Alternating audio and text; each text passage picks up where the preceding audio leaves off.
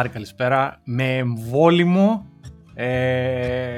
καλοκαιρινό επεισόδιο καύσωνα. Γεια σου, Τζόρτζ. Επεισόδιο 50. 50 και βαθμοί έξω στο δρόμο. Πολύ ζέστη, Πάρη.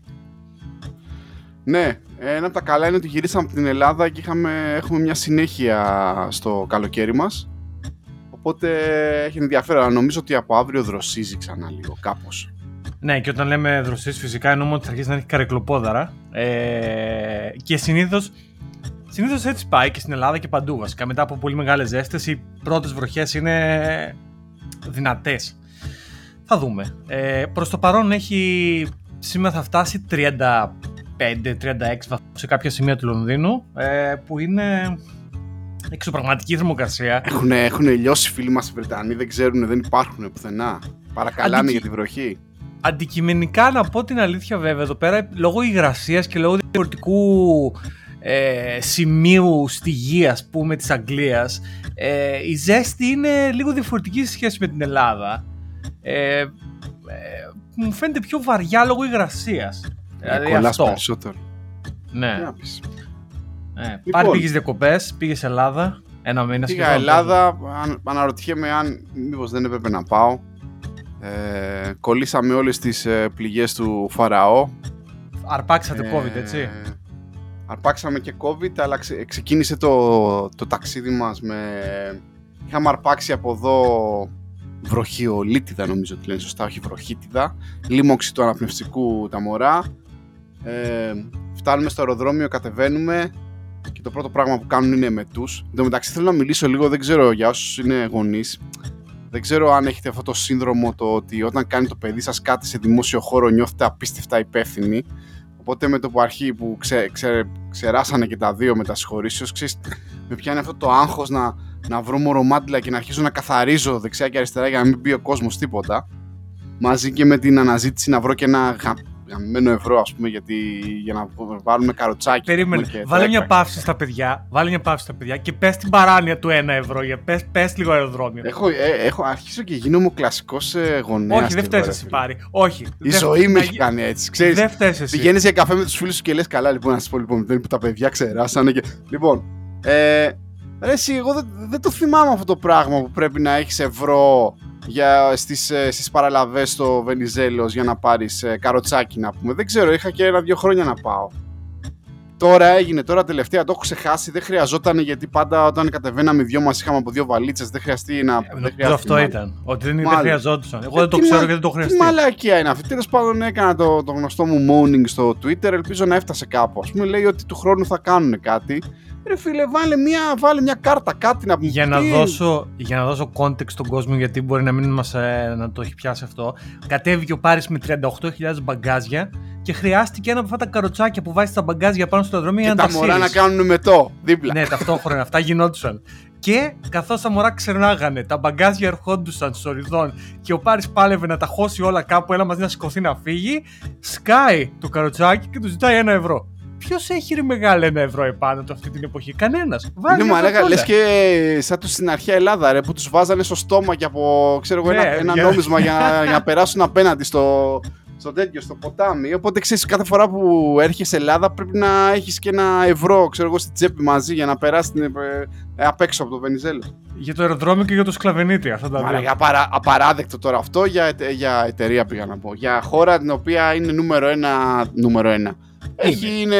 Είναι στο top 10, ας πούμε, τουριστικών τέτοιων προορισμών. Το καλοκαίρι μπορεί να ήμασταν και στο top 3 άνετα. Και έπαιξε δυνατά τώρα. Και επίσης αυτά τα μηχανήματα μου θύμισαν λίγο ανατολικό αερολιμένα. Δεν ξέρω όσοι από εσάς ταξιδεύατε και πιο παλιά κτλ. Με αυτή την τροπή των αεροδρομίων, τον δυτικό και τον ανατολικό αερολιμένα. Δεν ξέρω που τα βρήκαν. Τα πήραν από το παλιό αεροδρόμιο και τα φέραν εκεί.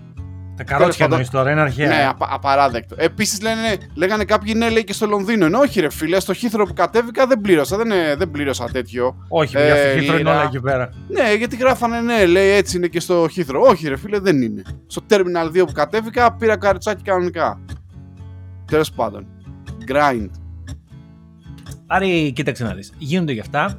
Αλλά πάμε πίσω στα παιδιά. Έχετε κατεβεί, τάχωσες όλα, ξεράσατε καρότσια όλοι, μπήκατε σε ένα μάξι, φτάνετε και Έχουμε κολλήσει λίμωξη του αναπνευστικού από τον παιδικό. Όλοι μαζί, θέλω να πω.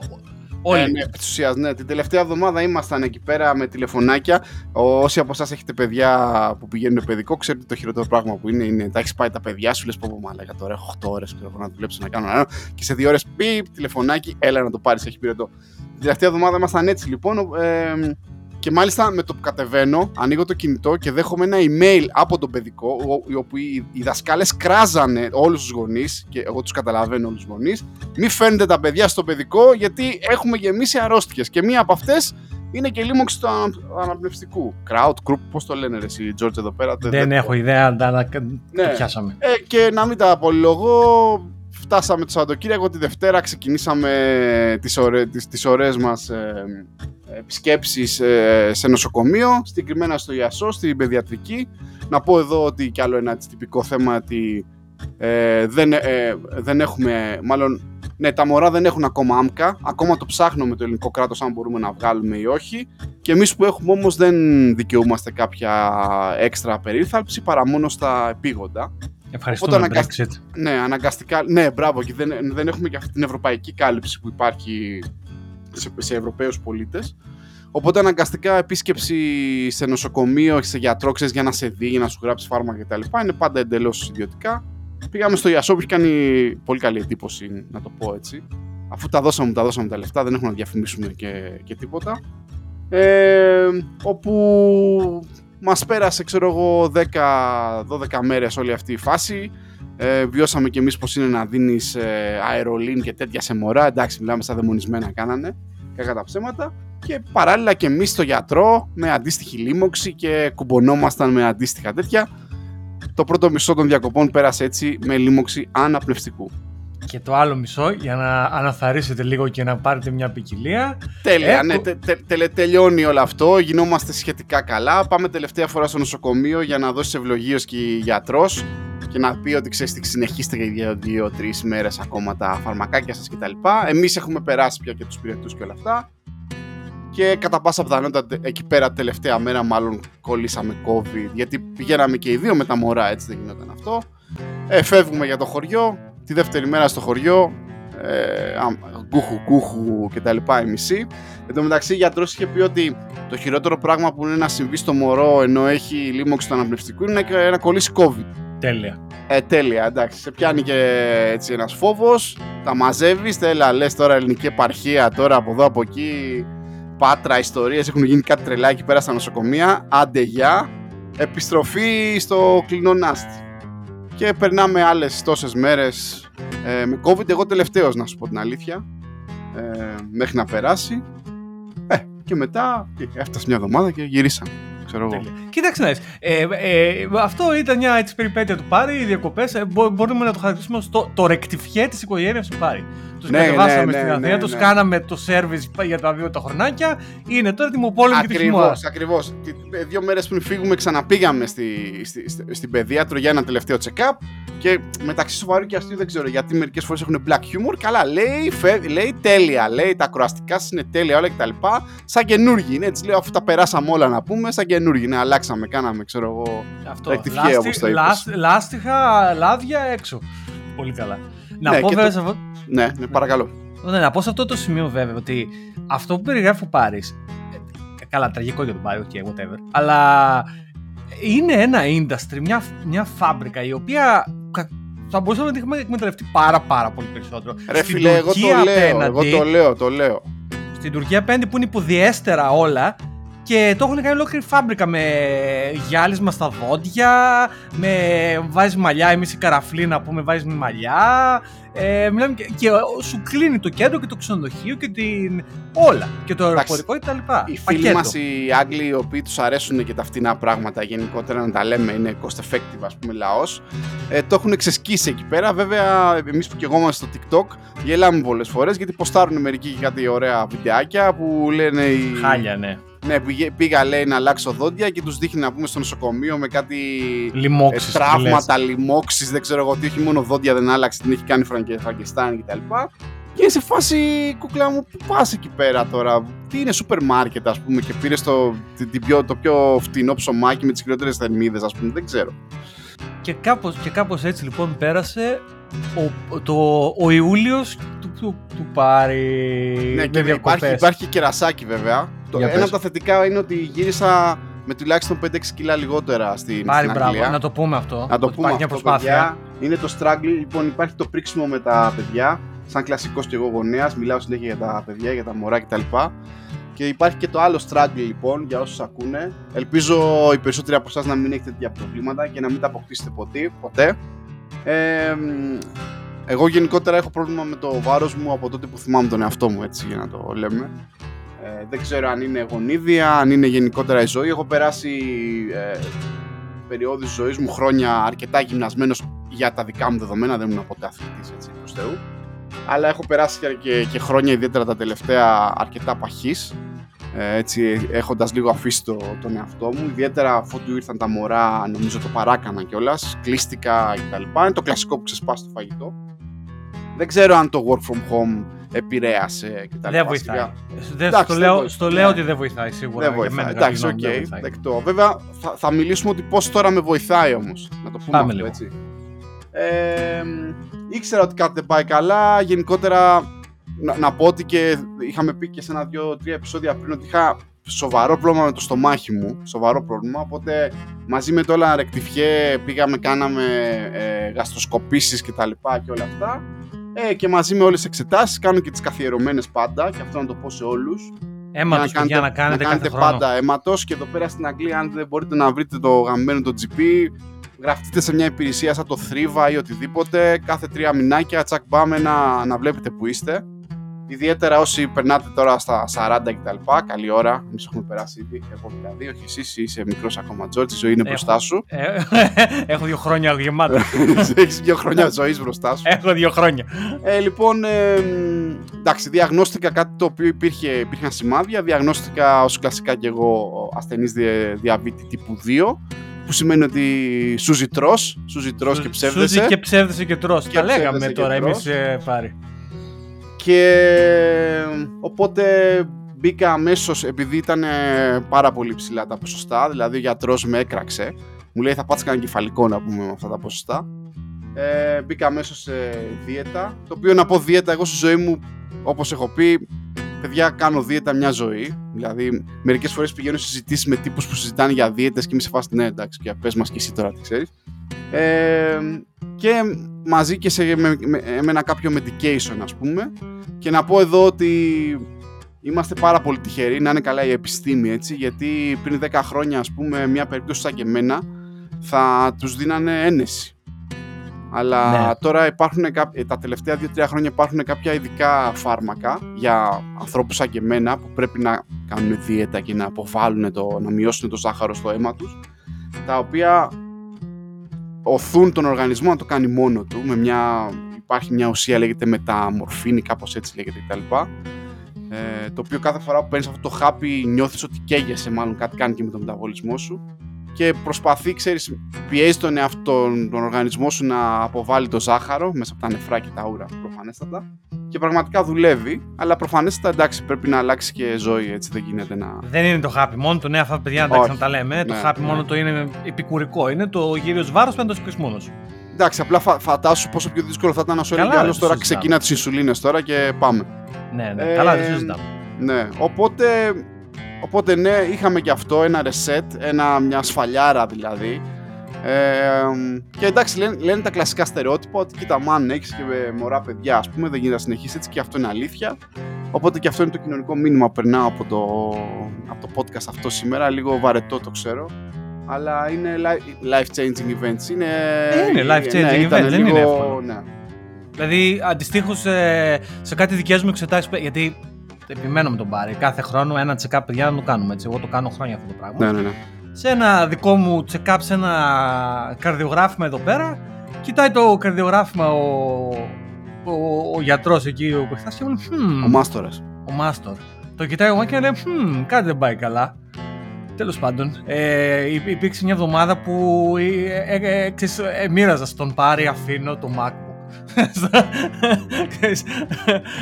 Αλλά τόσο, αφού έκανα και εγώ κάτι περαιτέρω εξετάσεις, αυτό που ανακαλύφθηκε είναι ότι επειδή γενικά εγώ τρέχω, κάνω ποδήλατο, κάνω endurance sports εδώ και χρόνια, ρε παιδί μου.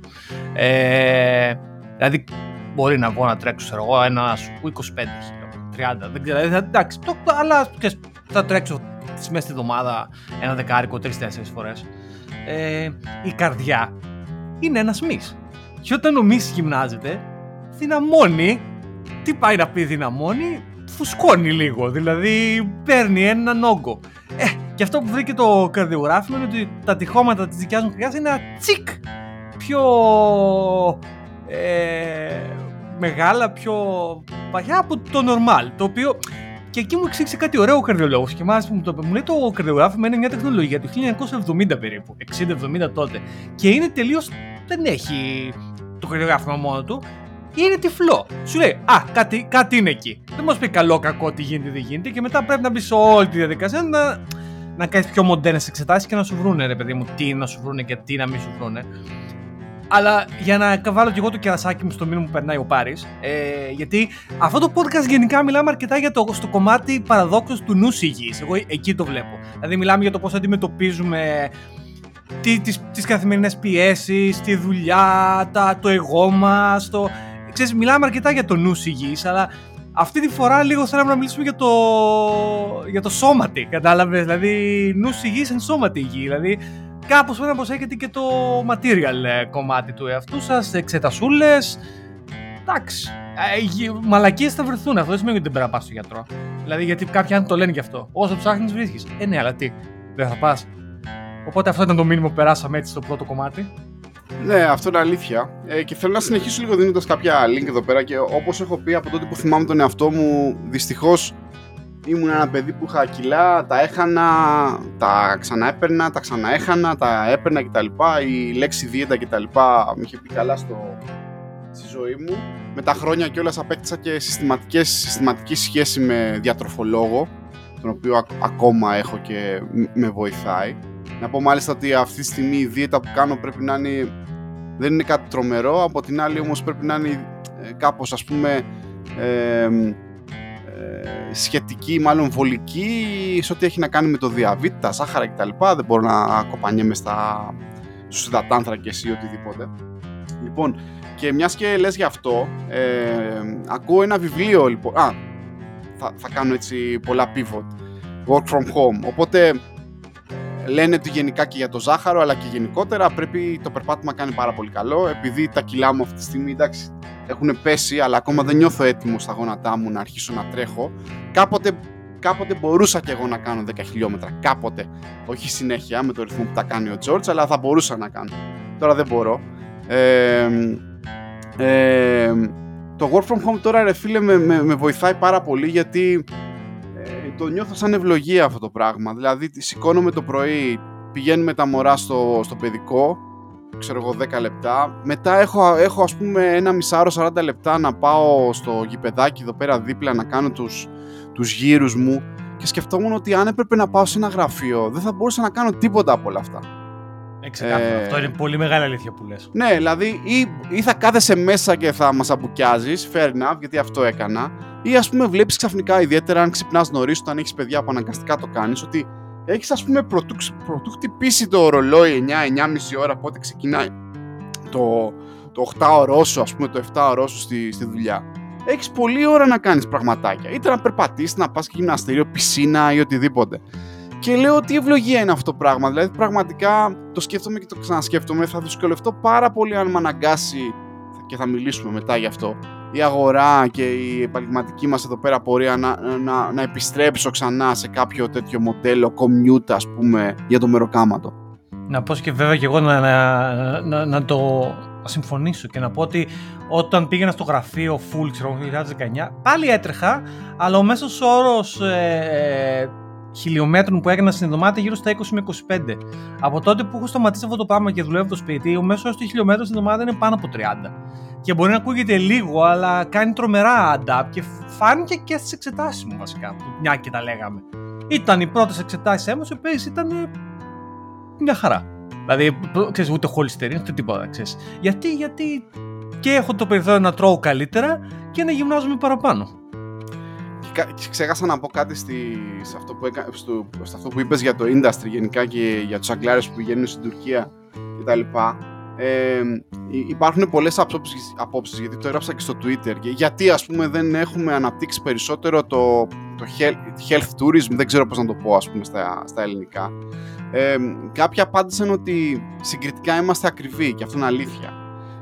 Πόσο μάλλον είμαστε ακριβοί και τουριστικά, έτσι. Δηλαδή κάνω ένα πολύ μικρό στατιστικό με γνωστούς συναδέλφους Βρετανούς, αμυγός Βρετανούς, γιατί δεν έρχεσαι στην Ελλάδα, και μου λέει ότι με το 1/3 του ποσού θα πάω στην Τουρκία ή θα πάω δεν ξέρω εγώ κάπου πιο εξωτικά, ας πούμε all inclusive, δεν ξέρω εγώ τι. Από την άλλη βέβαια η ποιότητα service που υπάρχει στην ιδιωτική ασφάλιση την ελληνική είναι αρκετά καλή. Βέβαια σωστά, δεν θυμάμαι ποιος το έγραψε, να το πούμε και αυτό γιατί είναι κάποιος μια ανομαλία. Η ελληνική ιδιωτική υγεία θρέφεται μέσα από το δημόσιο επί της ουσίας. Ναι, αυτό ήταν εγώ που προσπαθούσα να μιλήσω εδώ πέρα τώρα. Για αυτό που έγινε. Είναι το κλασικό. Είσαι muted. Αυτό που γίνεται. Κλασικά, ναι. Αυτό που έλεγα λοιπόν είναι ότι ο ιδιωτικός τομέας γίνεται δυνατός γιατί ο δημόσιος είναι αδύναμος. Όταν ο κόσμος δεν βρίσκει στον ιδιωτικό τομέα τρόπους. Δηλαδή, όταν έχεις ένα emergency και έρχεται και σου λέει επόμενο ραντεβού σε 2 μήνες. Τι 2 μήνες, ρε μεγάλε. Δηλαδή, μόνο το άγχος που θα περάσω 2 μήνες, το ξέχνα το. Θα πάω στο ιδιωτικό. Δεν άξιζε τον κόπο. Νομίζω ότι δεν είναι μόνο αυτό, είναι ότι γενικότερα μπορείς πια να πας στον ιδιωτικό τομέα και το δημόσιο θα καλύψει μέρος της όλης αυτής της κατάστασης. Όπως και να έχει, ήταν πολύ σωστή παρατήρηση αυτή. Μένουμε στο γεγονός βέβαια ότι υπάρχει καλή ποιότητα service, υπάρχει ένα premium κτλ. Δηλαδή, να σου πω κάτι, πήγαμε στο γιατρό με τη γυναίκα μου για τη λίμωξη, στο γιατρό της περιοχής. Και το συζητήσαμε λίγο αυτό. Κοίτα να δεις, ρε φίλε. Είμαστε Έλληνες του εξωτερικού. Ωραία. Δεν έχουμε κάλυψη. Θα σε πληρώσουμε. Πόσα θέλεις, 30, 40 κτλ. Συνήθως κιόλας δεν ζητάνε και απόδειξη. Έτσι. Κλασικό. Τραγικό. Αυτό φοροδιαφύγει. Anyway. Ναι. Ξέρεις ότι υπάρχουν πολλοί σαν και εμάς πια. Έτσι. Που θα μπορούσατε. Και νομίζω ότι έχει αρχίσει και αλλάζει, γιατί πολλοί από αυτούς, ξέρεις, μας είπαν ότι κοιτάξτε να δείτε. Follow-up πια μπορούμε να κάνουμε μέσω ίντερνετ. Βέβαια, κανένας σοβαρός γιατρός δεν θα πάρει σοβαρές αποφάσεις για σένα με ένα Skype call, αλλά ξέρεις, σε φάση ότι εντάξει, σε έχω δει πριν 1 μήνα, αν ξαναπάθεις τη λίμωξη, να δούμε κτλ. Να πάρεις μια συμβουλή κτλ. Με το αζημίωτο έτσι, το οποίο εντάξει δεν είναι κακό. Γιατί και εδώ πολλές φορές το ίδιο πράγμα κάνουμε. Ιδιαίτερα όταν έχεις παιδιά, πηγαίνεις τελικά για να ζητάς τον παιδίατρο, τον ιδιώτη, τον οποίος μετά θα πας να τον δεις από κοντά, για να πάρεις την τέτοια. Λοιπόν, υπάρχει πιστεύω potential, αλλά εντάξει, πολλά υπάρχουν potential στην Ελλάδα, αλλά μέχρι να φτιάξουν, κανείς δεν ξέρει τι θα γίνει. Μάλιστα. Θα το βάλουμε μια παύση εδώ αυτού του θέματος. Θέλω να κάνω ένα τελευταίο link. Παρακαλώ. Για το fitness όμως τώρα, άστε τους γιατρούς και την Ελλάδα για τα παιδιά, για το fitness. Έλεγα λοιπόν ότι τόσα χρόνια με διαιτολόγους, διατροφολόγους, δίαιτες κτλ. Πιστεύω ότι έχω αποκτήσει μια γενικότερη καλή άποψη για την όλη φάση. Ξέρω δηλαδή πότε όταν τρώω θα παχύνω, τι είναι κακό και τι όχι. Ξέρω να μετράω θερμίδες, μπουρ μανταλάκια, υδατάνθρακες, λίπος, όλα αυτά. Λοιπόν, μέρος του καψίματος που κάνουμε πολλοί από εμάς στο TikTok, να πω, ή μάλιστα υπήρχαν μέρες όταν είχα COVID που νομίζω απλά το τερμάτισα το TikTok, δεν είχε να μου πει τίποτα, πήγαινα και έκανα infinite scroll για πάντα. Ανακάλυψα έναν τύπο, έναν personal trainer, ο οποίος λέγεται James Smith, είναι Άγγλος, ζει αυτή τη στιγμή στην Αυστραλία. Ναι. Λοιπόν, είναι από τα αγαπημένα μου account αυτός ο τύπος. Κάποια από τα βιντεάκια του είναι εριστικά, αλλά επίτηδες, γιατί πηγαίνει και κράζει όλο γενικότερα το industry της δίαιτας που υπάρχει.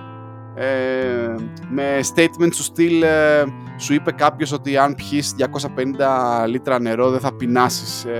Το μόνο που θα γίνει, ας πούμε, είναι ότι απλά δεν θα διψάσεις, όχι ότι θα χάσεις κιλά. Τέλος πάντων, και βλέποντας τα βιντεάκια... θα βάλω link στο TikTok και στο Instagram. Αυτός έχει γράψει και 2 βιβλία. Μάλιστα το ένα το ακούω τώρα. Το λέγεται This is not a diet. Το οποίο γενικά όσοι από εσάς, ας πούμε, θέλετε έτσι λίγο να πάρετε μια γενική γνώση, αλλά και να μάθετε και γενικά τα κόλπα του industry δεξιά και αριστερά, Μου κάνει εντύπωση γιατί όσα λέει ο τύπος, να πω ότι τα έχω ακούσει και από τον διατροφολόγο μου. Δηλαδή, αν πας σε έναν σοβαρό άνθρωπο και δεν σου πει παπάντζες για τη δίαιτα ή δεν προσπαθείς να σου πουλήσει ουσίες ή οτιδήποτε, είναι κοινή λογική. Και μου αρέσει πάρα πολύ. Δηλαδή, μακάρι να υπάρχουν και άλλες τέτοιες φωνές που να λένε στον κόσμο κάποιες αρχές για το πώς μπορείς να χάσεις κιλά και πώς δεν είναι ο καθένας μας είναι διαφορετικός και όλα αυτά. Πολύ ωραίο. James Smith, ωραίος ο τύπος. Κάνει κι άλλα talks αυτός, αλλά... Αυτό είναι πολύ μεγάλη αλήθεια, ότι ο κάθε ένας από εμάς είναι διαφορετικός και αυτά που δουλεύουν για τον έναν δεν μπορούν να δουλέψουν για τον άλλον με τίποτα. Από μικρά πράγματα μέχρι παράδειγμα ότι εγώ μπορώ να φάω 2 βραστά αυγά για παράδειγμα με μια σαλάτα από όσπρια για μεσημέρι και ξέρω άνθρωπο, φίλο μου, ο οποίος δεν μπορεί διότι τον ταράζει στο στομάχι και παχαίνει. Με αυτά τα πράγματα, δηλαδή είναι πολύ παράξενο και πολύ ατομικό, το οποίο δυστυχώς ή που πρέπει να βρεις κάποιον καταπληκτικό άνθρωπο που να στα πει αυτά και να ασχοληθεί πάρα πολύ, που δεν θα γίνει γιατί αυτά δεν ξέρω καν αν υπάρχουν και κοστίζουν, ή αλλιώς με trial and error, δηλαδή με δοκιμές, τι δουλεύει απάνω σου, τι δεν δουλεύει. Κάποια βασικά ισχύουν για όλους, εντάξει, δηλαδή να κόψεις υδατάνθρακες και ζάχαρη νομίζω είναι σημαντικό, αλλά όχι και να είσαι παρανοϊκός που μερικοί ας πούμε σε φάση α, όχι, είναι ψωμί, δεν το αγγίζω, είναι ο σατανάς. Κάτσε ρε μεγάλε, ένα μέτρο δηλαδή. Ναι, αυτό είναι και αυτό που λέει ο τύπος στα περισσότερα βιντεάκια του στο TikTok που κράζει γενικά. Λέει ότι ο νούμερο ένας κανόνας για να χάσεις κιλά είναι το λεγόμενο calorie deficit. Όχι να κόψεις το ένα ή το άλλο κτλ. Είναι το calorie deficit. Τώρα υπάρχουν πολλές δίαιτες και πολλοί τρόποι, αλλά πρέπει να το έχεις αυτό στο μυαλό σου. Αυτό όταν είχα ξεκινήσει εγώ πριν κανιά 10-12 χρόνια που έχω ξεκινήσει να χάσω κάποια κιλά που είχα μαζέψει από το πανεπιστήμιο κτλ. Τέλος πάντων και με ακολουθούσαν. Ένα από τα πράγματα που είχα πέσει πρώτος και καλύτερος ήταν μια έρευνα που είχε κάνει ένας Βρετανός, νομίζω ήταν, ο οποίος απέδειξε ότι αυτό ακριβώς. Το μόνο που χρειάζεται είναι calorie deficit. Το έχει γίνει η διατροφή και έτρωγε calorie deficit μόνο McDonald's. Και έχασε 10 κιλά. Γιατί δεν πάει, δεν έχει να κάνει. Οκ, προφανώς έχει κι άλλα. Ναι, to make a point, έτσι, ναι, προφανώς. Ναι, ρε, μα λέει, έχασε σχεδόν 10 κιλά μόνο με McDonald's. Τι πάει να πει, άμα τρως λιγότερες θερμίδες, αντί για. Ναι, αυτό. Οπότε θα βάλω σχετικό link. Λοιπόν, εντάξει, ήταν πολύ έντονο αυτό το section με μπαρμπαδάκια, με αρρώστιες, μωρά και εξετάσεις αίματος και να πάτε να κάνετε εξετάσεις και να φοράτε το τζακετάκι σας. Εντάξει, απ' αγάπη σας το λέμε, αλλά να κάνετε εξετάσεις. Αυτά δεν θα πούμε άλλα, αλλά θα πούμε ότι να προσέχετε μαζί με το νου σας και το σώμα σας. Δεν είναι λογικό, έτσι. Τώρα και ο Πάρης θα γίνει δρομέας. Πιστεύω σε ένα χρονάκι θα πάμε και για πενταράκι μαζί. Α, εντάξει, ναι, όχι 5, ναι, σίγουρα. Ναι, μπορώ να κάνω σίγουρα ακόμη. Ναι, σίγουρα. Εντάξει, 5 δεν είναι πολλά η αλήθεια. Όχι, δεν είναι. 5 δεν είναι, παιδιά. Εντάξει. Υπάρχει και αυτό το couch του 5K, το οποίο είναι ένα πολύ ωραίο app, να πω την αλήθεια. Πάρα πολλοί κόσμος έχει ξεκινήσει έτσι. Οπότε και αυτό το προτείνω. Έλα, δεν το ήξερα αυτό. Πολύ κλασικό από το NHS funded, couch to 5K και μετά έχει couch to 10K, έχει δύο σποντσές. Μάλιστα. Πάρα πολύ ωραίο προγραμματάκι, πολύ καλό, πάρα πολύ καλό. Θα του βάλουμε ένα link αυτό, άμα το συνεχίσουμε. Λοιπόν, George, να πούμε λίγο για σένα, ρε φίλε. Να πούμε, γιατί γίνανε, γιατί πια έχουμε πιάσει καλοκαίρι. Ναι, Epic συνεχίζει το δρόμο του Epic fail, να πούμε, συνεχίζεις, πες. Ναι. Κοίταξε, αυτό που το σάγκα με το σπίτι που έχουμε, απλά να πω ότι... Βρώμαγε δουλειά και όπως κάτι που βρωμάει, μάλλον είναι ψόφιο. Δηλαδή δεν έχει να κάνει. Πάει να βάγει σε αυτό το πλάνο για το σπίτι. Δεν θέλω να πω σε ανατριχιστικές λεπτομέρειες. Απλά να πω ότι όταν κάνεις αυτό το due diligence, τέλος πάντων, να αγοράσεις ένα σπίτι. Γιατί εδώ πέρα είναι ακραίο, παιδιά. Μιλάμε τώρα για δικηγόροι, μιλάμε με δικηγόρους, έγγραφα επί εγγράφων από την αρχή της ζωής του σπιτιού. Μιλάμε για σπίτι τώρα που χτίστηκε το 1900 τώρα, μέχρι το σήμερα. Όσο σκαλίζεις θα βρεις και για τα σπίτια όπως και για την ανθρώπινη υγεία, το ίδιο πράγμα είναι. Αλλά ένα από τα πράγματα που βγήκε είναι ότι αυτό το σπίτι λοιπόν ήταν δομικά παρατημένο. Με αποτέλεσμα ότι θα έπρεπε να γίνει ένα τεράστιο renovation στο σπίτι, το οποίο μακάρι να ήταν τόσο απλό σε φάση ότι θα αλλάξουμε το χρώμα απ' έξω και τις σκάλες και δεν ξέρω τι και θα κοστίσει αλφα ποσό. Δεν είναι τόσο απλό, είναι ότι άλλος το οικόπεδο νίκη σε άλλον, άλλος έχει την ιδιοκτησία της διαμονής, είναι 4 τέλος πάντων ιδιοκτήτες και ένας πέμπτος, ένας χαμός, ένας τραγικός χαμός τέλος πάντων, και το κόστος αλλά και η προσπάθεια αλλά συνολικά το ρίσκο της αγοράς των στέγων σπιτιού ήταν πολύ μεγάλο, με αποτέλεσμα τελευταία στιγμή το πράγμα να βάγισε. Δεν ήταν ένα ωφέλιμο deal αυτό. λεφτά χαθήκανε, αλλά πολύ λιγότερα από όσα θα μπορούσαν να είχαν χαθεί αν είχες πάρει ένα δάνειο 20ετίας ή 25ετίας και σε ένα σπίτι το οποίο απλά με τα χρόνια παρέπε. Γιατί η διαφορά μεγάλη που αναγνωρίζω είναι ότι στην Ελλάδα ο κόσμος αγοράζει ένα σπίτι και λέει θα μείνουμε εδώ πέρα μια ζωή και εμείς και τα παιδιά μας και άντε γεια. Ενώ εδώ λες θα πάρω ένα σπίτι και σε 5 χρόνια θέλω να το πουλήσω και να έχω βγάλει 4%. Εκεί είναι η διαφορά. Οπότε, ξέρεις, back to square one, ας πούμε. Εντάξει, νομίζω η τρίτη θα είναι και η φαρμακερή, George. Ποια, δεν ήταν. Αυτή ήταν η τρίτη. Τώρα μιλάμε για την τέταρτη και η φαρμακερή. Πάει, η τέταρτη θα είναι και η φαρμακερή, George. Ξέρεις, λέμε τις συνεχίσουμε θετική. Παυσή, λοιπόν. Έτσι, έτσι. Μάλιστα. Δεν έχεις πάει διακοπές ακόμα όμως. Να πούμε ότι θα έχουμε ακόμα ένα κενό μόλις φύγει ο George. Γιατί τώρα εγώ έχω επιστρέψει να πούμε στη ρουτινούλα μου, αλλά ο George ακόμα. Δεν έχει φύγει. Ο George έφαγε όλο το καλοκαίρι. Νομίζω πρώτη φορά πρέπει να είναι. Έφαγα όλο το καλοκαίρι να δουλεύω και θα πάω Ελλάδα 27 Αυγούστου. Δηλαδή, ένα ψυχολογικό ράκος. Παιδιά, πραγματικά. Δηλαδή, αν δεν κάνεις. Έχω κάνει 0 διακοπές, αλλά πω έτσι. 0. Εκτός τα Σαββατοκύριακα, δηλαδή και καμιά σκάτζα, καμιά αργή ενδιάμεσα, τίποτα, 0. Δηλαδή, προφανώς κάποιοι το έχετε κάνει, έτσι. Και οπότε με καταλαβαίνετε, μιλάμε για τραγική ανοησία. Μην το κάνετε. Είναι βλακεία. Δηλαδή, πραγματικά αυτή τη στιγμή, δηλαδή, απλά με πάει η βαρύτητα. Δεν υπάρχει θέληση για το οτιδήποτε. Δηλαδή, όλα είναι ένα βουνό, ας πούμε. Ναι, θα πάω στην Ελλάδα, θα κάτσω μέχρι τα μέσα Σεπτέμβρη. Διακοπές σε νησί τελικά δεν βλέπω να πηγαίνω, αλλά θα ευχαριστηθώ η αδερφή μου έγινε μητέρα, οπότε εγώ έγινα θείος, η οικογένειά μας έχει ένα νέο καινούριο μέλος, οπότε θα πάω πίσω, θα πάω στο σπίτι και θα αναγνωρίζω την ανιψιά μου. Οπότε γι' αυτό θα έχει βοήθεια λίγο εκεί πέρα τους γονείς, όλοι θέλουν βοήθεια. Η παρουσία μου θα είναι βοηθητική. Λοιπόν, κάνουμε ένα pivot, να πούμε λίγο, πούμε στον χώρο των επαγγελματικών κτλ. Να πούμε ότι εδώ πέρα τα πράγματα στη Μεγάλη Βρετανία, καταρχήν έχει αρχίσει και με κουράζει, γίνεται κάθε χρόνο. Αυτή η νεύρωση που έχουν τα ελληνικά media online και μία, ας πούμε, με τη Βρετανία για οτιδήποτε γίνεται εδώ. Είπανε ότι θα κόψουν το νερό. Καίγονται. Το ένα. Το άλλο. Γαμίσουν, να πούμε.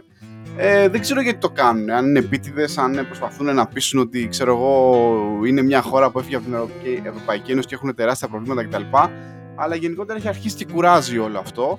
Ναι, όπως και σε κάθε χώρα, και εδώ έχει πληθωρισμό, όπως και σε κάθε χώρα ξέρω εγώ, που έχει φωτιές και εδώ μπορεί να έχει καμιά φωτιά και δεν είναι μαθημένη. Όπως και σε κάθε χώρα με τέτοια ζέστη, τα αποθέματα νερού μειώνονται και εδώ αντίστοιχα κτλ. Αλλά δεν καταλαβαίνω αυτούς τους παχυλούς τίτλους, ας πούμε, πόπο. Καίγονται, πεθαίνουν. Είναι ένα θέμα και εντάξει, κουράζει. Γιατί κουράζει? Γιατί μετά οι δικοί σου άνθρωποι τα διαβάζουν και σου λένε συνέχεια και πρέπει να εξηγείς. Ρε παιδιά, εντάξει, ξέρεις, δεν σας λέω ότι όλα είναι με λιγάλα, αλλά οκ. Δηλαδή, τι να σου πω τώρα. Ναι, οκ. Υπάρχουν κάποια events. Ναι, δεν μπορώ να βάλω το λάστιχο για να ποτίσω τον καζόν. Οκ, ας πούμε. Climb. Ναι, οκ, εντάξει. Δηλαδή, εντάξει. Αυτό με την Βρετανία. Νομίζω είναι το Brexit βασικά και ότι γενικά η Βρετανία λίγο σε όλη τη διάρκεια της ζωής της Ευρώπης ήταν λίγο σπαστική. Οπότε νομίζω έχει μείνει λίγο ένα με την πρώτη ευκαιρία να δείξουμε ότι είναι μαλάκες. Όχι, I get it. Αλλά είναι λίγο κουραστικό.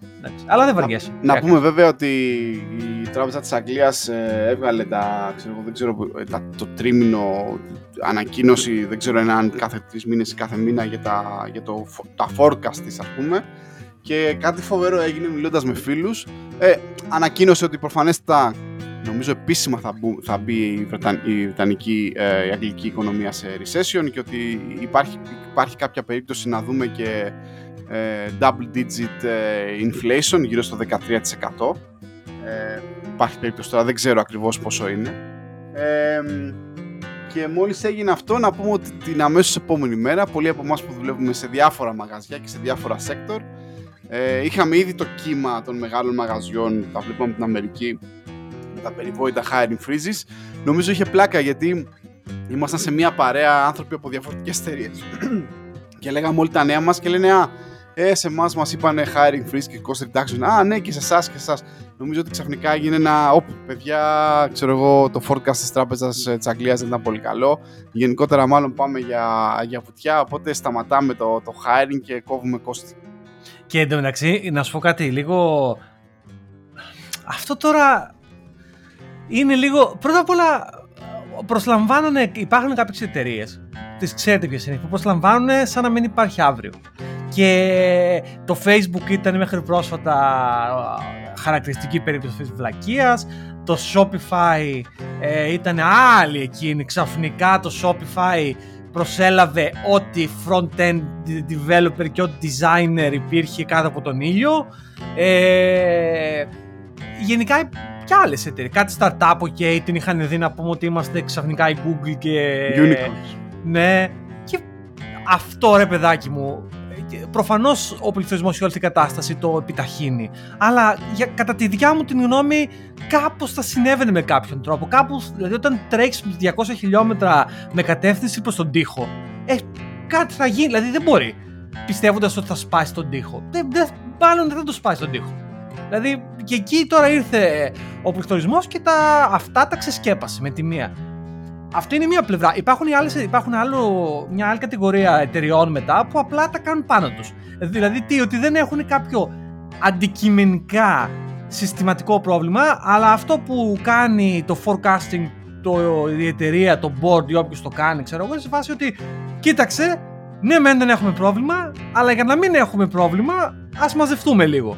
Και αυτό τι σημαίνει? Σημαίνει hiring freezes και σημαίνει ότι ουσιαστικά δεν γεμίζουν τις θέσεις που χάνουν. Αυτό είναι το light κομμάτι. Και προφανώς θα υπάρξουν όμως και πράγματα όπου οι αδύναμοι, όπως ο νόμος της ζούγκλας, θα τους κατασπαράξει το λιοντάρι. Η τελευταία γαζέλα πίσω-πίσω θα πεθάνει. Και κάποιες εταιρείες θα το... δυστυχώς θα το βιώσουν. Δηλαδή κάτι startup τώρα ειδικά που βγήκανε... υπάρχει αρκετά κουτσομπολιά με αυτόν τον. Πώς λέγεται, Γκεργέλη ο Ρόζ, πώς λέγεται αυτός το τύπο. Αχ, έλαντε, και εγώ δεν το. Έχει αφιερωμένο. Αλλά τώρα, για παράδειγμα, περιέγραφε μια startup η οποία τελικά ξεσφαλίρισε.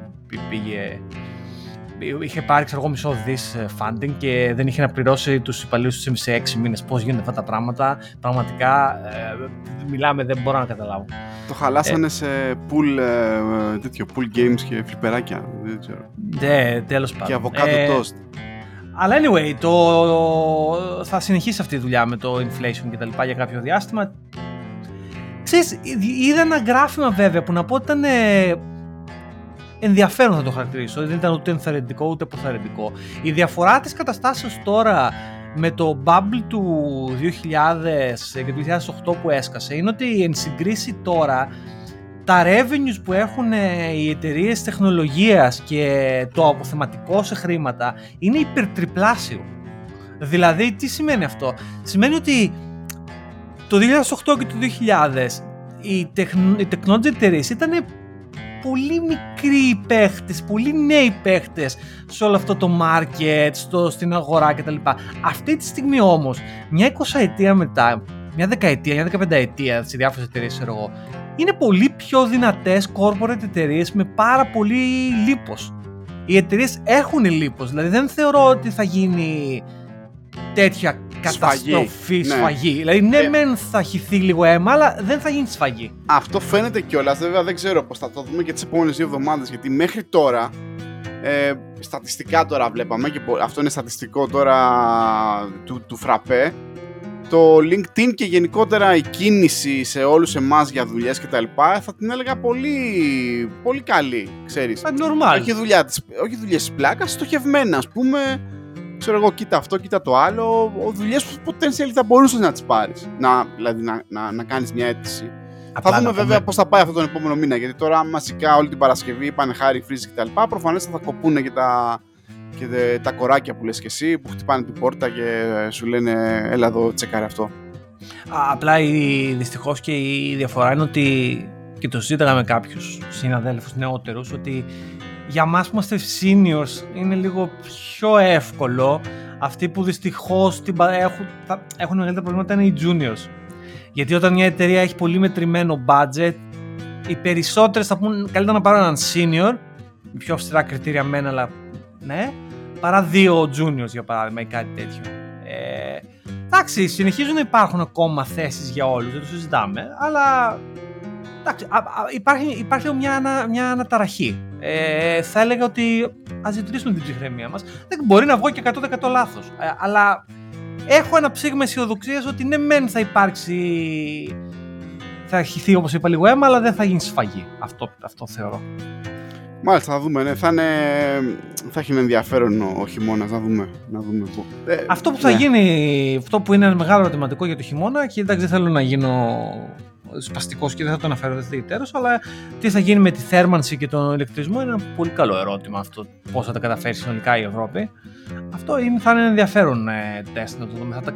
Θα τα αναλύσουμε τον Απρίλιο αυτά του 2023. Θα δούμε τον Απρίλιο πίσω πώς πήγαν τα πράγματα και τότε θα φέρουμε ξανά ειδικούς πάνελ να το συζητήσουμε. Πάντως, να πω το εξής, έχουμε επεισόδιο με τον Δημήτρη τον Πατούρα, ο οποίος ουσιαστικά ανέλησε ακριβώς πώς λειτουργεί το industry κτλ. Καλεσμένο να πάτε πίσω να το ξανακούσετε αυτό το επεισόδιο. Είναι φανταστικό, από τα πιο διδακτικά επεισόδια που έχουμε κάνει και είναι πιο επίκαιρο από ποτέ. Θα τον ξαναφέρουμε τον Δημήτρη Πλακατάκα, μας πει. Ναι, όταν θα αρχίσουν να κόβουν το ρεύμα, να αρχίσουν να ξαναπαναγίζουμε όλοι μαζί. George, λοιπόν, έχεις πει σε ένα τρυπάκι το οποίο μου αρέσει πάρα πολύ, είμαι πολύ περήφανος. Πιστεύω, θεωρώ περήφανος, γιατί νομίζω ότι εγώ στο κόλλησα με το addiction μου με συγκεκριμένα κανάλια στο TikTok και στο Instagram. Έχεις μπει στη φάση και κάνεις repair κονσόλες. Ήθελα να μιλήσουμε. Πάμε για λίγο, γιατί εδώ είναι το Game Boy μου, αυτό το αμερικάνικο από το eBay, το οποίο σε περιμένει. Λοιπόν, θέλω να περιγράψω την κατάσταση πώς ξεκινάει. Πάμε λίγο, παιδιά. Πάμε σε αυτό το triple, το τέτοιο, το τρυπάκι. Έκανα κανένα δυο threads, λοιπόν, στο Twitter, όπου αγοράζω πράγματα από το eBay. Χαλασμένα πράγματα. Είμαι ο Γιώργος και αγοράζω πράγματα από το eBay. Λοιπόν, το λέω έτσι, θα σου πω γιατί. Αγοράζω πράγματα από το eBay τα οποία είναι χαλασμένα. Δηλαδή, πας στο eBay, ψάχνεις, ξέρω εγώ, κάτι, λες π.χ. Game Boy Advance, και έχει μια επιλογή που έχει και λέει spares or repairs. Δηλαδή, αυτά είναι αυτός που το πουλάει δεν μπορεί να το λειτουργήσει αυτό το πράγμα. Ωραία. Πώς ξεκίνησε αυτό, θέλω να πω. Και να πω κάνει πάση, ο φίλος μας ο Στάθης μου είπε, George, λέει, πόσοι άλλοι παίζουν άλογα, λέει, και τα λοιπά. Λέει, αυτός είναι ο δικός ο τζόγος. Και έχει δίκιο ο Στάθης. Με δίκασε και έχει δίκιο. Έτσι ακριβώς είναι η φάση. Είναι ο τζόγος μου. Πάω στο eBay και ψάχνω χαλασμένες μαλακίες. Αλλά πώς ξεκίνησε όλο αυτό. Στο τρέξιμο αυτή την περίοδο ακούω την βιογραφία του Steve Jobs, η οποία του Walter Isaacson, δεν το είχα ακούσει αυτό. Είναι φανταστικό βιβλίο, πρόλαβε τόσα χρόνια τι έκανα πραγματικά, φανταστικό βιβλίο, πολύ ωραίο, καλά, εντάξει τώρα, Steve Jobs, anyway, το ξέρετε, αν δεν το έχετε διαβάσει, ακούσει, να το οπωσδήποτε. Και ήμουν εκεί στο κεφάλαιο στο οποίο μίλαγαν για το iPod, πώς δηλαδή έγινε το iPod, μιλάμε για φανταστική ιστορία, ιστορία marketing περισσότερο το iPod παρά και τεχνολογίας προφανώς και design, αλλά κυρίως marketing. Ήταν φανταστικό. Και θυμήθηκα ότι κάπου είχα ένα iPod, ρε παιδί μου. Και έψαξα, τέλος πάντων το βρήκα το iPod που το έχω ακόμα κτλ. Αλλά κάπου εκεί λέω, ρε, θέλω όμως και το κλασικό, το ωραίο το iPod. Και κάπου εκεί με πήρε μπάλα, λοιπόν, και αγόρασα ένα χαλασμένο iPod, το άλλαξα μπαταρία, το έβγαλα το σκληρότυφο και το έβαλα μια SD κάρτα. Και το έχω τώρα και ακούω μουσική full. Το έχω συνδέσει και με το ηχοσύστημά μου εδώ πέρα και έχω βάλει τη μουσική μου. Πώς έχω βάλει τη μουσική μου, είναι 2022, καλό ερώτημα. Εγώ έχω μια άλλη φάση εδώ και κάποια χρόνια, αγοράζω βινίλια. Και τα βινίλια μέσα, τα περισσότερα βινίλια μέσα, έχουν μια καρτούλα με ένα κωδικό μοναδικό που σου επιτρέπει να κατεβάσεις το MP3 του βινιλίου. Οπότε μαζί με το analog που είναι το βινίλιο σου δίνει και το digital, ένα το κρατούμενο. Και δεύτερο το κρατούμενο είναι όταν αγοράζεις από το Amazon είτε βινίλιο είτε CD, γιατί έχω και από αυτό, το Amazon αυτομάτως έχει μια υπηρεσία εσωτερική που λέγεται Auto Rip. Παπά, δηλαδή τι Auto Rip, ουσιαστικά σε έχει ένα σημείο στο Amazon Music το δικό σου, σου βάζεις MP3 με δικαίωμα να κατεβάσεις ό,τι έχεις αγοράσει νομίμως.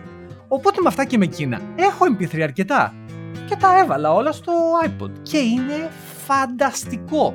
Το πρόβλημά μου λοιπόν με το iPod συγκεκριμένα ήταν ότι με το Spotify και το Apple Music και όλα αυτά ακούμε τόσο πολύ μουσική, ανακαλύπτουμε συγκροτήματα, playlists, όταν είμαστε καλά, όταν είμαστε άσχημα. και ανά πάσα ώρα και στιγμή μπορεί το account σου να γίνει deleted ή reset και να βρεθείς με τίποτα στα χέρια σου. Και ξέρετε, τα χρόνια περνάνε, αυτό το πράγμα έχει μια δεκαετία.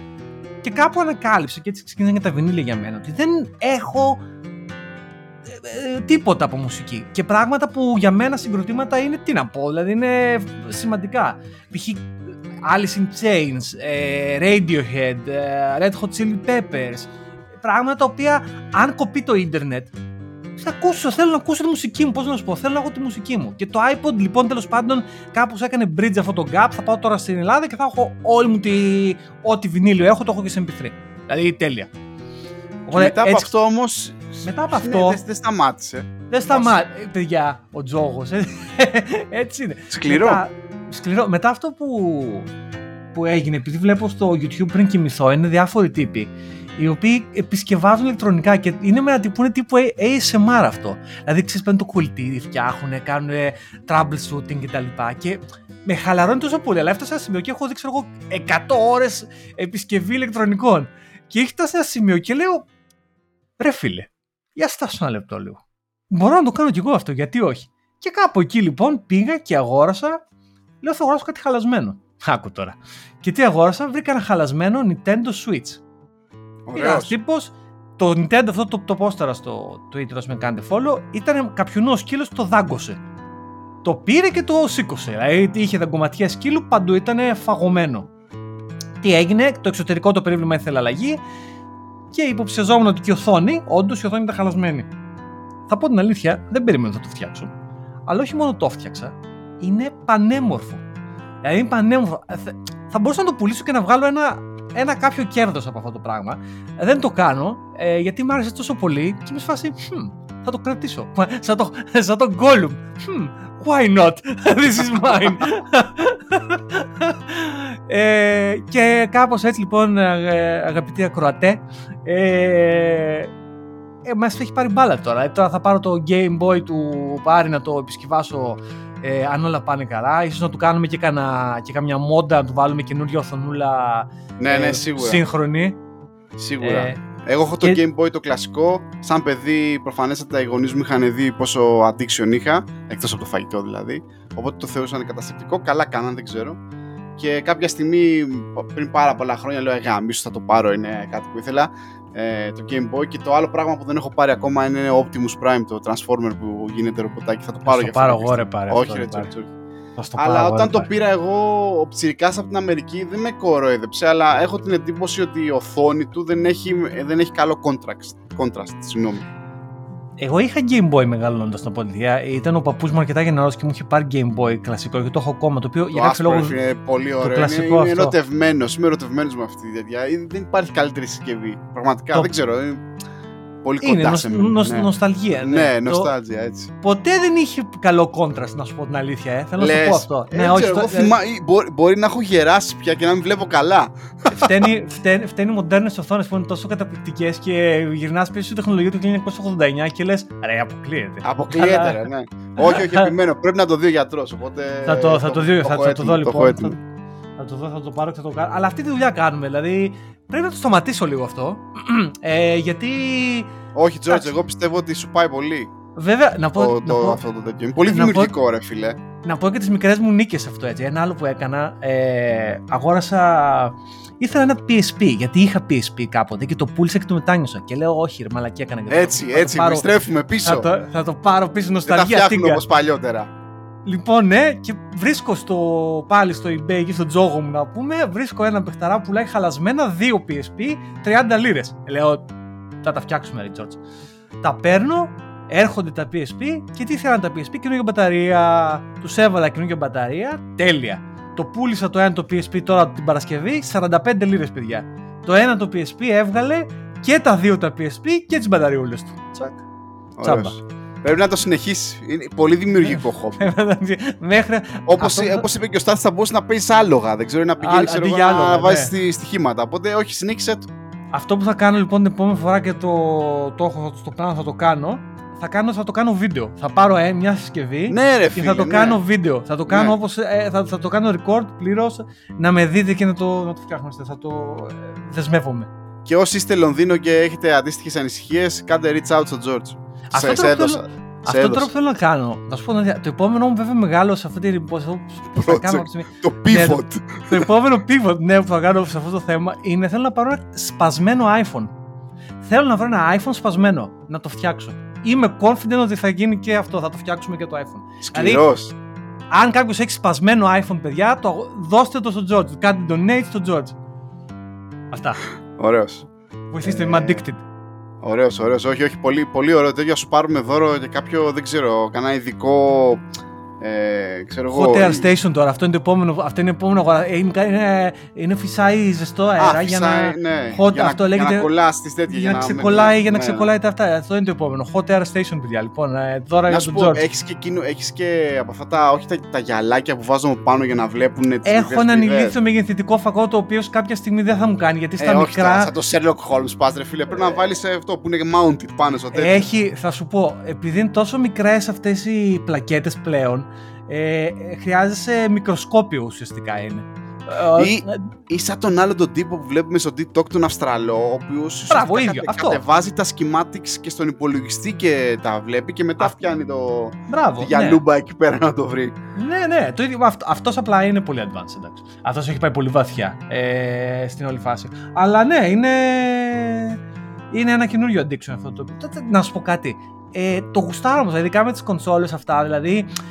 Δηλαδή η φάση μου είναι ότι θέλω αυτά να 3-4 κονσόλες οι οποίες μου αρέσανε, με κάνουν define. Θέλω να τις έχω ρε παιδί μου, είναι αυτή η retro. Και εσύ το γεγονός ρε George ότι μπορεί εκεί πέρα έξω να υπάρχει και κάποιο παιδάκι, ας πούμε, κάποια οικογένεια η οποία ξέρεις να μην μπορεί να το φτιάξει και μπορεί κάποια στιγμή να βοηθήσει και ένα μικρό παιδάκι να το φτιάξει τη σπασμένη του κονσόλα. Λέω εγώ τώρα, κοινωνικό έργο. Όχι, κοιτάξτε, πέραν από το χαβαλέ που κάνουμε και όλα αυτά.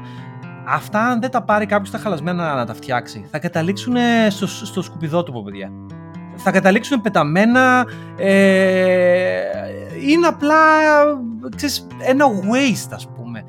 Ένα κομμάτι της όλης φάσης που παίρνεις χαλασμένα αντί να παίρνεις έτοιμο καινούριο είναι αυτό. Ότι ξέρεις, σώζεις κάτι από το σκουπιδότοπο, ας πούμε. Αυτό, δηλαδή, να πιτσάρω και μια ιδέα για να συμμετάσχω κι εγώ στο COS. Να κάνουμε ένα στόχο για τα Χριστούγεννα. Να βρούμε candidates, ξέρω εγώ, να προφανέστα πληρώνοντας τα ανταλλακτικά για να δωρήσουμε 1-2 τέτοια σε παιδάκια, ξέρω εγώ, που βρούμε candidates να τους κάνουμε δώρο από ένα. Ή μπορούμε να κάνουμε το εξής. Να μπορούμε να κάνουμε το εξής. Θα βρούμε ένα σκοπό κάτι. Κάντε donate σε αυτό το charity. Ωραία. Και θα τα βάλουμε όλα αυτά σε μια κληροτίδα και ο νικητής θα κερδίσει το Switch που μόλις επισκεύασα. Θα κάνετε donate ένα ποσό, θα το κάνουμε αυτό λοιπόν. Λοιπόν, θα φτιάξω μια μαλακία, ακούστε, αυτό θα γίνει. Θα πάω, θα φτιάξω μια μαλακία. Αυτά, εδώ που αυτά γίνονται live τώρα αυτές οι ιδέες. Θα βεβαιωθεί, ακούστε τώρα εδώ, θα κάνετε donate και θα τα βάλουμε όλα αυτά σε μια κληροτίδα και ο νικητής θα το κερδίσει λοιπόν. Αυτό θα γίνει. Και τα λεφτά τα χρησιμοποιήσουμε όμως για να φτιάξουμε κάτι για να το δώσουμε σε κάποιο παιδάκι. Όχι ρε, donate, θα κάνει donate σε charity απευθείας, θα δούμε. Κατευθείαν σε charity. Θα μας δώσετε την απόσταση που σκέφτομαι πάντως λίγο ρε φίλε. Να σκεφτώ. Αν εσείς έχετε, ξέρω εγώ, ξέρετε κάποια οικογένεια, κάποιο παιδάκι εδώ στο Λονδίνο, ξέρω εγώ, που θα χαιρόταν. Και στην Ελλάδα δεν έχει να κάνει. Και στην Ελλάδα, ναι, εντάξει. Απλά είναι λίγο δύσκολα τώρα το πώς θα τα στείλουμε εκεί πέρα όλα αυτά. Θα τα καταφέρουμε. Ναι. Έχουμε. Να πάρουμε μια-δυο κονσολίτσες, να δώσουμε, ξέρω, 1.000 λεφτά, ξέρω εγώ τι θέλει, να το δωρήσουμε σε κάποιο παιδάκι να χαρεί. Όλα αυτά καλά. Τώρα και μια και το ανέφερες εδώ, θέλω να πω και κάτι άλλο που είναι. Την προηγούμενη εβδομάδα, πότε ήτανε, είχα βγει για καφέ. Και... Μπράβο, Τζόρτζ, πολύ ωραίος, ρε. Είχα βγει για καφέ, άκου να δεις. Είχα βγει, παιδιά, από το σπίτι μου, κοιτάξτε να δείτε. Βγήκα από το σπίτι, παιδιά, λοιπόν, ακούστε να δείτε, βγήκα. Και ήθελα φρέντο. Αυτή ήταν η φάση μου. Λέω, θέλω φρέντο. Ναι, ρε φίλε, πλαστικό έτσι. Εντάξει, δεν έχει πλαστικό. Τα έχουν κόψει στο Λονδίνο. Αλλά έφυγα φρεντάκι, δεν έχει να κάνει. Το καλύτερο φρέντος του Λονδίνου, κατά τη γνώμη μου, αυτά που έχω δοκιμάσει εγώ, θα μας πείτε, είμαι σίγουρος, δεν την γλιτώνουμε, αλλά αυτά που έχω δοκιμάσει εγώ είναι στο Κάρπο που είναι στο Πικαντήλι. Εκεί είναι. Κοντά στο Πικαντήλι Square, εκεί είναι. Έχει ένα Κάρπο. Ναι. Για μένα έχει τον καλύτερο καφέ που έχω δοκιμάσει φρέντος εδώ πέρα. Έχω πάει λοιπόν, παραγγέλνω τον καφέ και στη γωνία όπως παραγγέλνω τον καφέ. Προφανώς ξέρεις ότι έχει Έλληνες εκεί μέσα, έτσι. Δηλαδή, Έλληνες και Άραβες, αλλά απλά οι Άραβες κάνουν με κάτι Rolls Royce, ας πούμε. Οι Έλληνες πηγαίνουν τα πόδια. Είναι απλοί άνθρωποι. Και ήταν ένας απλός. Ήταν μια συμπαθεστάτη απλή κοπέλα. Απλή. Δεν ήταν. Δεν ρε παιδί μου, ήταν ένα άνθρωπος. Κανένα καθόλου σε εμάς. Και με μια παρέα εκεί πέρα παραγγέλνουν τον καφέ. Όχι, απλά ο Τζος θέλει να πει δεν ήταν καμία princess δεύτερη άδερφη. Δεν ήτανε, δεν ήρθε με Rolls Royce η κοπέλα. Με τους άλλους που και φορτώνουν όχι. Τα... Όχι, πες η κοπέλα ήταν κανονικός άνθρωπος. Κανονικός. Τα κάνω σκατά. Όπου ξέρεις, και άραβες κανονικοί άνθρωποι είναι. Δεν τολμάς να τους κοιτάξεις, γιατί υπάρχουν και δύο μπράβοι από πίσω, ας πούμε, και σου λέει κοίταξες την princess στα μάτια. Λες να είναι πριγκίπισσα. Δεν φάνηκε να πριγκίψε η κοπέλα. Αντιθέτως, ήταν ακροάτρια του podcast, ήταν η Χριστίνα. Γεια σου Χριστίνα, αν μας ακούσει. Χάρηκα που σε γνώρισα. Ήρθε η Χριστίνα, με άκουσε που μίλαγα προφανώς και με αναγνώρισε. Και ήρθε και μου μίλησε και γνωριστήκαμε. Πολύ χάρηκα, ήταν κιόλας απρόοπτο. Ξέρεις τι είμαστε, μια φωνή πίσω από ένα μικρόφωνο και ίσως μια φωτογραφία στο Twitter, ας πούμε. Αλλά να που έγινε και αυτό. Οπότε ήταν πολύ ωραία φάση. Χάρηκα πολύ που γνώρισα και τη Χριστίνα. Γενικά, ξέρεις, έτσι είναι ωραίο να. Νομίζω ότι αυτό μας οδηγεί σε ένα άλλο initiative το οποίο πρέπει να γίνει. Νομίζω ότι εγώ με τον blogger σε αυτό το τέτοιο. Ότι πρέπει να οργανώσουμε ένα αντίστοιχο get together στο Λονδίνο. Ένα bad guys, ξέρω εγώ, καφέ. Meetup, ας πούμε, κτλ. Ναι. Συγγνώμη, στο Λονδίνο ζούμε τώρα. Ο Τζόρτζ όμως, όταν πηγαίνει Ελλάδα, βλέπει 2-3 φλαράκια. Εγώ δεν είδα κανέναν εξαιτίας της αρρώστιας. Γεια σου Θανάση, αν μας ακούς. Γεια σου Θανάση, θα το δω Θανάση για να το πει το κουπάλι. Νομίζω ότι έχουμε ένα κοινό εδώ πέρα από τη λαοθάλασσα των ακροατών σε αυτό το podcast. Οπότε, ίσως κάποια στιγμή να πρέπει, ξέρω εγώ, να πάρω μια νάνη και εδώ πέρα να ξεφύγουμε για 2-3 ώρες. Βασικά, θα μπορούσαμε να κάνουμε. Ξέρεις τι θα μπορούσαμε να κάνουμε, θα ήταν καλή φάση. Να κάνουμε το podcast live. Δηλαδή, να κάνουμε επεισόδιο live κανονικά με κοινό κάπου. Δεν ξέρω πώς θα μπορούσε να οργανωθεί αυτό. Ναι, αλλά θα είχε. Το βάζουμε και στα ντουντού αυτό. Σήμερα έχουμε πολλές ιδέες. Ίστρος είναι που ήταν πολλές ημέρες γι' αυτό. Αυτά. Οπότε ναι, μιλήσαμε λοιπόν και για το καινούργιο μου addiction με το διορθώνω τις κονσόλες εδώ πέρα. Γενικά να πω βέβαια υπάρχουν κάποια παιχνιδάκια τα οποία ήθελα να τα ξαναπαίξω κτλ. Στο Game Boy παραδόξως το παιχνίδι που θεωρώ ότι είναι το καλύτερο ever και ίσως είναι λίγο controversial βέβαια αυτό, είναι το Tetris. Το Tetris στο Game Boy αυτό του 1989 που είσαι και εσύ εκεί πέρα, για εμένα, μαζί με το πρώτο το Mario. Ναι ρε φίλε, καλύτερα παιχνίδια. Τι να λέμε, άντε γεια. Ναι, ακριβώς, δηλαδή πραγματικά είναι λίγα, ας πούμε ολόκληρο το οποίο κάποια στιγμή είχα αγοράσει και ένα Sega παλιό άλλο και το έχω και το Sega ακόμα και το κάνω experiment, γιατί έχει το Sonic. Δηλαδή πραγματικά το πρώτο Sonic δεν μ' άρεσε ποτέ, δεν ξέρω, δεν μ' άρεσε ούτε ο χαρακτήρας ούτε το game, αλλά εντάξει ήμουνα και... Είχα έναν έρωτα με την Nintendo, έτσι, εξ αποστάσεως βέβαια, γιατί όπως έλεγα δεν είχα. Με το Nintendo για παράδειγμα αυτό που είναι μάλλον δικό μου πρόβλημα είναι ότι δεν κατάφερα ποτέ να συνεθώ με το Zelda για παράδειγμα. Ναι, ούτε κι εγώ. Δεν κατάφερα με το Zelda ποτέ. Και προσπάθησα στο Switch όταν το πήραμε με το καλό να παίξω, αλλά δεν ήταν το στυλ μου, δεν ήταν το στυλ μου. Δεν συνδέθηκα καθόλου. Λοιπόν, μιας και είπες για games, ρε φίλε. Να πω λοιπόν... γιατί να πω κι άλλο ένα. Να πες κι εσύ. Όπα, ναι, πάμε. Όχι, πες εσύ. Λοιπόν, τώρα που πέρασα και μια εβδομάδα με COVID στο σπίτι και τα παιδιά εκτός και βαριόμουν και δεν δούλευα, να πω ότι μιας και έχουμε μιλήσει για addiction, για κάποιο λόγο με έπιασε μια νοσταλγία και μια ενοχή, γιατί έχω σταματήσει το Warcraft account μου εδώ και πάρα πολλούς μήνες, ίσως κανένα χρόνο, και το ενεργοποίησα, παιδιά, γιατί τώρα θα υπάρχει expansion. Βέβαια, είμαι ο κλασικός παίκτης που πήγα, εντάξει, είχα χρόνο, μπήκα 1-2 βράδια, το οποίο απίστευτο grind, μέχρι να θυμηθώ που είμαι, τι κάνω κτλ. Μου πήρε κάποιες μέρες, με το που ξαναβρήκα λίγο τον ίστρο μου, μετά το άφησα κτλ. Αλλά είναι μια παράξενη ενοχή το Warcraft γενικά και φαντάζομαι ότι δεν είμαι και πολύ δυνατός παίκτης Warcraft, αλλά είναι εκεί πέρα και σου λέει όχι expansion τώρα, θα γίνει κάτι, ξέρω εγώ. Ναι, και εγώ θα τώρα, δηλαδή περιμένω τώρα να βγει το expansion και τώρα, να πω κάτι. Ναι, θα πούμε. Νομίζω μέσα στο χρόνο παίζω 1-2-3 μήνο, μέχρι παίζω το expansion, παίρνω το χαρακτήρα μου, το πάω ας πούμε στο top level. Εκεί που είναι να πάει, ναι. Κάνω και κανένα 2-3 instances και μετά το σταματάω συνήθως. Δηλαδή αυτό είναι η φάση μου. Και το άλλο τώρα με τα games, παιδιά, είναι ότι George το έστειλε, αλλά δεν ξέρω αν το αγόρασες. Εγώ το αγόρασα. Τώρα το καλοκαίρι, στο κρεβάτι του πόνου λοιπόν, έβλεπα και 2 ταινίες και μου τη βάρεσε να ξαναδώ το Dune, ρε φίλε, έτσι ξανά. Την επική ταινιάρα. Και μετά άρχισα και, επειδή δεν έχω διαβάσει το βιβλίο, συγγνώμη, ζητώ συγγνώμη, απαράδεκτος, το ξέρω και ίσως κάνω την απόπειρα. Βάλ το audiobook στο περπάτημα. Ναι, αυτό. Τώρα βέβαια ακούω για τις δίαιτες για να είμαι motivated, καταλαβαίνω. Κάνε τη δίαιτα πρώτα και μετά, ναι. Ξέρω, ναι. Λοιπόν, και όπως λες και εσύ, έφαγα κάποιες ώρες στο YouTube να διαβάζω για το universe γενικότερα, για τις διάφορες οικογένειες και όλα αυτά, δηλαδή πράγματα τα οποία στην ταινία, εκεί συνειδητοποίησα πόσο ωραία ήταν η ταινία, γιατί υπάρχει πολύ βάθος γενικότερα στο universe και αυτοί έτσι πως το είπανε γενικά δεν το χάσανε, δεν ξέρω αν απογοήτευσαν βέβαια τους hardcore, αλλά υπάρχει πολλή ιστορία πίσω από όλους αυτούς τους οίκους του Dune. Δεν θα με έλεγα hardcore, το έχω διαβάσει το βιβλίο και το αγαπάω, νομίζω είναι ίσως το top science fiction μαζί με τον Άρχοντα των Δαχτυλιδιών για μένα, δεν θα έλεγα ότι είμαι hardcore. Εγώ νομίζω η ταινία ήταν φανταστική, δηλαδή αντικειμενικά ήταν πολύ καλή. Και ρε φίλε, εκεί ψάξε, ξαφνικά πέφτω στο YouTube σε κάτι βιντεάκια από ένα game στο Steam, από μια εταιρεία, ένα ξέρω indie game κτλ. Μοιάζει λίγο με Starcraft φάση, το οποίο είναι ακόμα σε beta, το οποίο μπήκα μέσα και παίζει κανονικά. Δεν είναι turn-based, είναι σχεδόν σαν turn-based, όπου έχεις τη βάση σου, διαλέγεις έναν οίκο και εξερευνείς τον Αράκης και δεν ξέρω εγώ τι. Έχει μια πολυπλοκότητα βέβαια, δηλαδή προσπάθησα να παίξω προχθές ένα τατάκι όσο προλαβα 20 λεπτά και ήμουν σε φάση δεν ξέρω τι κάνω, κάτσε να το ξαναδώ. Αλλά ναι, αυτό είναι ένα game του αγόρασα τώρα τελευταία.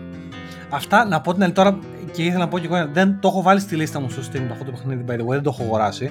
Και λόγος το οποίο δεν το αγόρασα είναι γιατί έπαιξε ένα άλλο, μάλλον indie θα χαρακτηριζόταν και το στούντιο το οποίο το έκανε distribute δεν είναι και τόσο indie και λέγεται Stray, είναι ένα παιχνίδι το οποίο βγήκε στο PlayStation και σε PC, εγώ το έπαιξα στο PlayStation και είσαι μια αδέσποτη γάτα και είσαι μια αδέσποτη γάτα, περπατάς και πέφτεις ξαφνικά μέσα σε έναν κόσμο ο οποίος είναι τελείως post-apocalyptic, η ανθρωπότητα έχει εξαφανιστεί και έχουν μείνει μόνο τα ρομπότ και είσαι μια γάτα και προσπαθείς να αναπαιτεύσεις πάλι στον κανονικό κόσμο. Το concept είναι φανταστικό, το παιχνίδι είναι, τα aesthetics του παιχνιδιού είναι απίστευτα, είναι το πρώτο παιχνίδι που τερμάτισα από την αρχή μέχρι το τέλος πρώτη φορά εδώ και πάρα πολλά χρόνια, γιατί εγώ γενικά είμαι κλασικός παίκτης που παίρνω ένα παιχνίδι, το ξεκινάω, το φτάνω μέχρι τη μέση και το παρατάω. Δηλαδή δεν έχω, σπανίως έχω αυτή την κάψα να το φτάσω μέχρι το τέλος, ξέρω, να πάρω όλα τα achievements, δεν με ενδιαφέρει ιδιαίτερως. Αλλά αυτό το παιχνίδι είναι το πρώτο παιχνίδι και πάρα πολλά χρόνια, πάνω από δεκαετία, που το τερμάτισα μέχρι τέλος, ας πούμε. Ναι, Stray. Και έκατσε και η φάση πολύ καλά, γιατί ταυτόχρονα διαβάζω και ένα βιβλίο που λέγεται Sea of Rust, η θάλασσα της σκουριάς, κάπως έτσι, το οποίο πρόκειται περί ενός science fiction βιβλίου, ενός συγγραφέα, ο οποίος αντιστοίχως περιγράφει έναν κόσμο μετά την ανθρωπότητα, που ουσιαστικά έχουν εξαφανιστεί όλοι οι άνθρωποι και έχουν μείνει μόνο τα ρομπότ. Αλλά τι συμβαίνει σε αυτόν τον κόσμο? Τα ρομπότ έχουν την ίδια ίντριγκα και τα ίδια προβλήματα που τελικά είχαν και άνθρωποι. Είναι φανταστικό βιβλίο και κάπως έδεσε το παιχνίδι με το βιβλίο και αυτή την περίοδο λοιπόν έτσι είμαι σε αυτή τη φάση post-apocalyptic κτλ. Και γενικά μου αρέσει πάρα πολύ. Θα αφήσω links και για το βιβλίο και για το παιχνίδι και τα προτείνω και τα δύο. Τα ευχαριστούμε πάρα πολύ. Ωραίος. Λοιπόν, George, θα αφήσεις links, αλλά το post production θα το κάνω εγώ, γιατί στο τελευταίο επεισόδιο που είχες βγάλει τη μουσική να πούμε και σε δικάσανε όλοι. Και με δικάσανε βαρύ, έβγαλα, ξέρεις τι, ξέχασα να βάλω τη μουσική και έβγαλες το χαλί που είναι trademark της παραγωγής του Πάρη εδώ και χρόνια. Ναι, μουσικό χαλί. Και αντί να πω, όπα παιδιά έκανα μαλακιά, μου ξέφυγε, αντί να παραδεχτώ το λάθος μου, be a man, το έκανα ότι και καλά το έκανα πείραμα. Σας έβαλα όλους, ψηφίσατε, γιατί για να καλύψω τη δικιά μου τη μαλακία. Λοιπόν, 1 ώρα και 5 λεπτά, νομίζω θα είχαμε κι άλλο να πούμε, αλλά μπορεί να κάνουμε ακόμα ένα. Νομίζω έχουμε άλλο ένα πριν φύγω για 3 εβδομάδες και να εξαφανιστώ στη ζούγκλα της Ισλαμίας και θα με ξαναδείτε μετά το Σεπτέμβρη. LA1. Λοιπόν, George, τα λέμε. Αντί για. Σωρός.